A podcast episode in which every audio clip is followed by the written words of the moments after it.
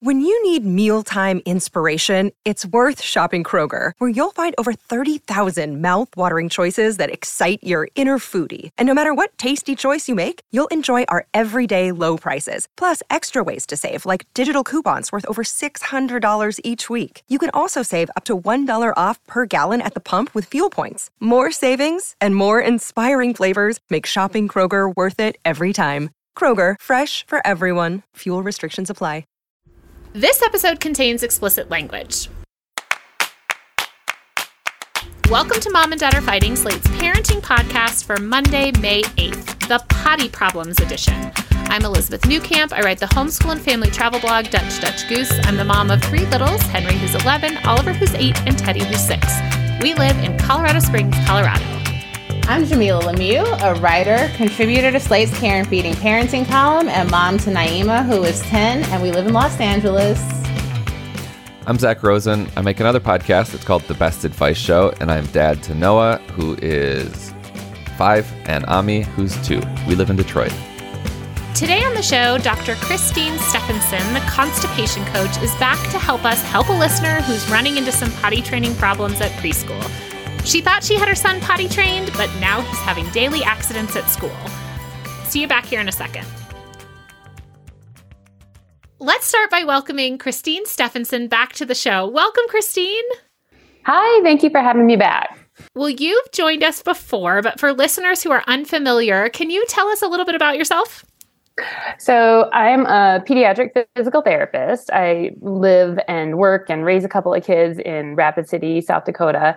Um, a few years into my career as a PT, I got trained to treat bowel and bladder dysfunction, which I mean, just changed my whole world because it affects so many kids in so many ways. And it's so treatable if we know about it. Well, we're so glad you can be here because we get so many potty training questions on this show because, of course, it's terrible. Uh, but I'm hoping this one in particular, I think, really stuck with us, and we just wanted to to have you uh, give us some advice to help uh, other people potty training, and specifically this question. So, here is what the letter writer writes Seeking advice on potty training. We started training our son around age two using the oh crap potty training method, and he was eventually about 85% day trained for pee and has been nearly 100% reliable for poop. However, since starting preschool last fall, he has nearly daily pee accidents. Now he's 4.5 years old, and the improvement we were hoping for hasn't happened. We've tried sticker charts, potty watch, the Daniel Tiger potty episode, books, etc., and nothing has worked. He won't generally have full fledged accidents, but will wet enough that it's clear he had an accident, and then we'll finish on the toilet. Pediatricians have been no help and says it's probably behavioral, not medical. Son reports no pain when urinating, and there's no reason to think he has a UTI or is constipated. I'm getting a bit desperate and am worried his school's patience will run out as kids are supposed to be potty trained. Any advice or suggestion for a super late kid? Preschool potty problems. All right, Christine, what do you think? Okay, so I first message I want to send to this letter writer is they are so far from alone.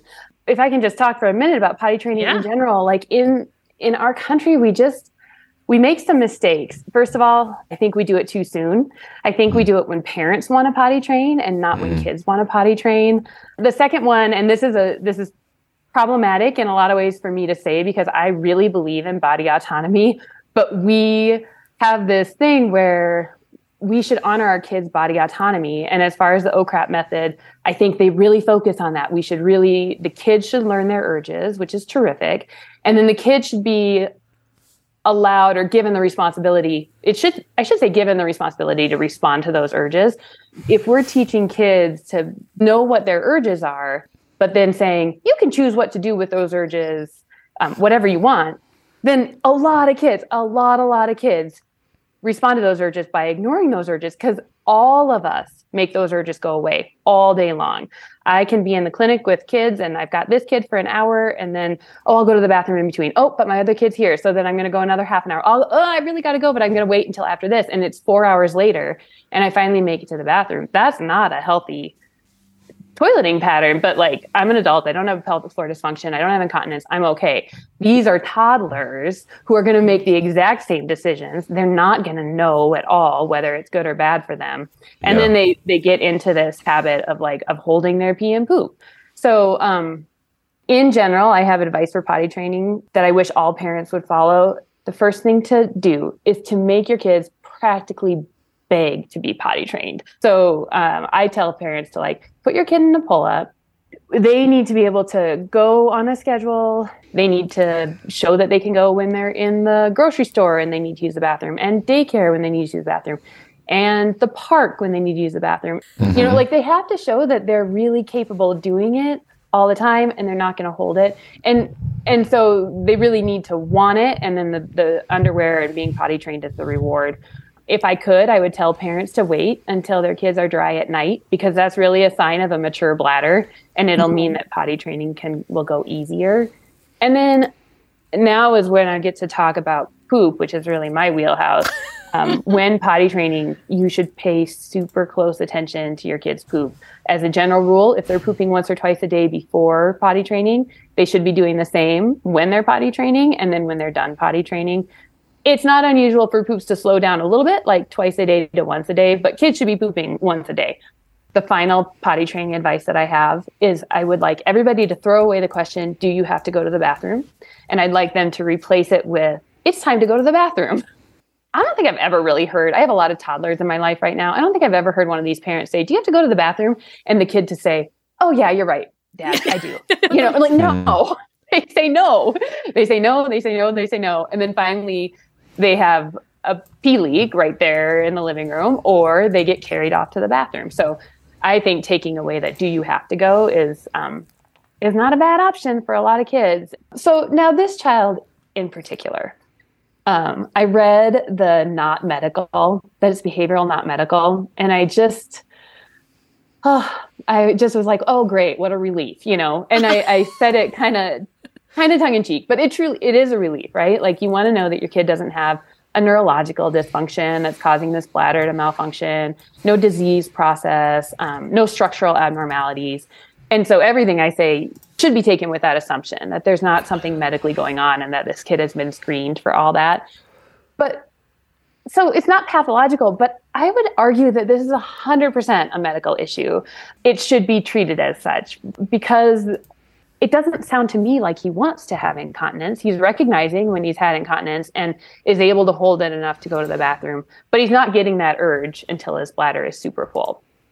So, my suspicion is that way back when he was two, he learned how to hold his pee. Many kids do. They use mm-hmm. their pelvic floor muscles that tighten up and hold pee in. They sit on their heel. There's actually a name for that. It's called Vincent's curtsy. They sit on their heel to hold pee or poop in. They do that dance that we all like cutely call the potty dance. Like I'm mm-hmm. like, no, no, no. I don't want to see a potty dance. That's not going to be cute. Like your body is telling you you have to go to the bathroom and your brain's not recognizing it. So way back then, he learned to hold his pee and what happens is the bladder is like a balloon and it stretches and you get an urge that you have to go to the bathroom. But if you ignore that urge, it goes away, as we've already talked about. And then you keep drinking and the bladder gets a little bit fuller and you might get that urge again and then it goes away. And then if you keep this up for a couple months, the only time you get the urge is when you when it's like super super full and it's about to overflow or it has overflowed what I would do with this child, the first thing I would do is I would actually use that water balloon analogy. And with kids, sometimes I will just get a water balloon and, and hmm. explain, mm. like, you know, uh, this is a a normal water balloon, like maybe the size of an orange filled with water. Mm-hmm. And then, like, you have potty muscles that are holding it in, and you go to the toilet and you have to empty it all the way. But if you don't empty it, it turns into the size of a grapefruit or it turns into the size of something bigger. And showing the child that, like, when it gets that full, your muscles aren't strong enough, and that's why that pee is leaking out. Um, and then you're tightening up and holding it in. You're going to the bathroom. So to explain that, like your brain isn't right now, your brain isn't getting the signal that your bladder is full. And so they said that they've tried a potty watch before. I would go back to using a potty watch. I would, but I would introduce it with some education, like you have nerves. They are little mailmen that go from your bladder up to your brain and tell you whether you have to go pee. But your nerves aren't doing the job because you don't know you have to go pee until it's already coming out. So we're going to use this watch like like a nerve, like a little mailman that's going to your brain and saying, um, it's time to go to the bathroom. Even if your brain doesn't feel it in your body, you're going to feel it on this watch. And then if you want, you can use a reward not for staying dry during the day, but for following that watch. Yeah, based on what you said too, it seems like they should check in with the preschool about what their potty strategy is because it sounds like like are they offering the kids the opportunity or are they all lining up and going and I I know like um our kids were in Dutch preschool and it was much more like everybody goes to the bath. You are welcome to go to the bathroom anytime, but on these certain times everybody goes. it doesn't matter whether you have to go or not. Everybody lines up, everybody sits on the toilet. If you go, great. If you don't go, um, but asking like, is that you know what is happening in the classroom? and what is the environment? Are they asking the kids or making them go? And can they, you know, make your kids go? I, I also wonder, like, are there any barriers in the classroom to going? Like, is the bathroom outside and there's like a door that locks and you have, like, uh, you know, taking stock of those? Because it seems like what this kid needs is consistent and easy access to a bathroom, right? Um, to to follow that potty watch until they can listen to their body better. Totally agree. And I also like those potty watches can be set for any time. So you want to set it for this kid probably for every hour and a half, although I don't think he needs to go to the bathroom every hour and a half for the long term, but let's have some success. Go to the bathroom approximately every hour and a half to two hours, and then eventually maybe every two and a half hours but work with those teachers. Like, what is the time mm-hmm. of day mm-hmm. that works? Our goal is around 90 minutes, 100 minutes. When can we set it so it works? And then that's another conversation that needs to happen with this kid. Like, is there something about this bathroom that makes it difficult? What are the barriers? And let's let's knock down those barriers. The other thing is you you have to look very very closely on whether or not this kid is constipated. And I I can't scream this from the mountaintops high enough. Like, he probably is. Many many kids are and your child can poop every day and still be constipated. You can constipation is a backup of stool in the rectum. New stool can go around it, especially if your kid has a pretty good diet, you know, and drinks a lot of water and that poop is nice and soft. It'll go around the old stuff. But the old stuff that's hanging out there is what's causing the problem because it pushes against the bladder, which is a muscle. So as a physical therapist, if I want to activate a muscle, I tap on it. Um, and it's kind of like you have this bladder, the the the bladder is a muscle and you just have this poop constantly tapping on it telling it to contract and then they have and then like the, the bladder is squeezing all the time it's contracting all the time and then the pelvic floor muscles are fighting it so um, really digging into this kid's poop which i wouldn't literally do but um, like, what are some of the signs of that he might be constipated even if he's pooping every day are, are his poops cracked you know like desert floor poops are they rabbit turds um, are they super big or round? Uh, if they ever clog the toilet, he any any listener who has a kid who clogs the toilet, that kid is constipated. hundred percent. I have hmm. no no no yeah. hesitation with that. Diarrhea is a sign of constipation. I mean, it might be hmm. occasional stomach bug, but for the most part, wetting the bed or waking up at night to pee is a sign of constipation because there's not enough room for that bladder to expand because that stool is taking up space.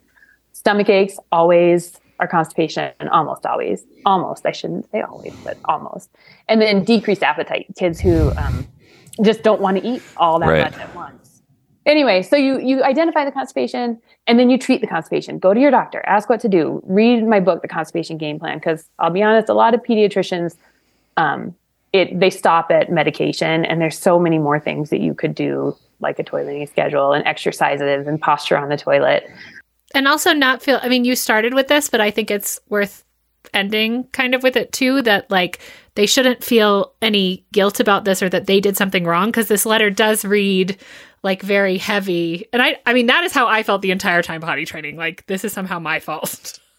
I know we're so full of judgments. Absolutely not. I like i just wish everybody could at their two or three year well child visit just be like hey i just want you to know None of this is easy. There is no schedule. I want every preschool teacher who has told a parent that I've worked with that their kid can't be in a pull up and go to preschool. Like, no, that's like, I mean, you shouldn't be potty training because your preschool teacher told you you had to. That's just a recipe for disaster. How, and, and however, so, knows- so many of us have to do that. you know we can't change our school policy. So do you have yeah. any advice of like you know dealing with the the shitty policy, if you will? um, being just like Elizabeth said, like being very um, communicative with the teachers about schedules and just say we our child needs help remembering to go. Yeah. They they shouldn't be asked. I mean, preschool teachers should also ban the do you have to go to the bathroom? There should be a morning yeah. bathroom break and after and then and then making sure like having conversations with the teachers and the kids about like what's going on with the bathroom? Is it private? Is it accessible? Is it do they feel comfortable? Um, are they distracted? Are there a lot of sounds outside the room that might distract them? Hmm. My just my favorite story about a young kid was like she told me she was pooping on the toilet and then a bug walked across the floor and she just stopped pooping. She was like, I can't, how can you expect me to poop when there's like this little ant walking across the floor? Zak, can I add that you can, um, even for preschool, like look into the 504 policy. If you have a note from your doctor saying that it's not something that it's a medical issue, which any mm-hmm. of these can, you can have that mm-hmm. Um, handled. Henry has PANDAS, of course, and part of that is frequent urination. And so we've dealt with a lot of these policies. I would say that most of the time the preschools require them because they are not allowed to basically handle feces. And mm-hmm. for, for a lot of what we're talking about in the pull up, it is not that they are going to poop there. It is that they are going to pee a little bit or, um, and so some of that can be overcome. And listen, if you go in and present this evidence, like if if everyone just acts like, "Hey, this is totally normal," things are not going to change. If you are continuing to say to your preschool, you know, "Hey, we're trying to make this work, but here I'm going to have a 504, I'm going to have this doctor's letter or what else do I need to get this?" Mm-hmm. That is going to raise their awareness that like this isn't the best policy, right? Cuz yeah. cuz what's driving us now is like, well, who wants to have to hire people to change poop, right? That requires extra right. certifications, all this extra stuff to deal with children's genitals and, you know, butts and wiping. And that is why they are doing it. So I, I do think some pushback, or if your child is truly not ready, go to the doctor and find out what you have to present to your preschool. Um, mm-hmm. you know, to say this doesn't work for us, and mm-hmm. how can I how can I make this work here? Yeah. Good, yeah. That you stuff. make a really good point. I mean, there's some policy wide thing, you know, we, yeah, they're all short staffed and, um, and, and I, and I think my, I'm mostly saying like, it, it bothers me the most when it's daycares when it's the yeah, two year old yeah. set that's well, being the reasons are not based on the best recommendation for your child they're based on what's best for the institution that we've set up right right we have right. many conversations about that um, yeah. But I do think this is a good place to leave the conversation ab- about this. And you have given some wonderful advice. And of course, preschool potty problems, we will be thinking of you. Please know that we all really feel for you and and we hope that some of this works so please give us an update let us know how it's going Everyone else, if you have some other tried and true advice or things that have worked for you, please email us at momanddad at slate.com or send us a voicemail at 646 357 9318. Of course, if you have other potty training questions, let us know. We're always happy to uh, get Christine back to help us out. Christine, before we end this little segment, where can our listeners find you if they need more information, they want to know more about what you do? How can they find you? I can be emailed at christine at constipationcoach.com. The other thing that I really want to recommend to um, everybody is that pediatric physical therapists who work in bowel and bladder dysfunction, we're a small group, but like not that small. Uh, there's more and more of us every year. And it can be life changing. I mean, there's just so much that you don't know that I didn't know until I started doing this. So as a parent, I'm I'm always like, go find the experts and and pediatric PTs who work in bowel and bladder man, they it can really set kids up for some good things and further down the line too. So go to constipation coach, but also just look up in your town if there's a, a physical therapist who does bowel and bladder dysfunction. Even for this four and a half year old, I would I'd really recommend that. Awesome. Do you mind sticking around to give some recommendations? No, not at all.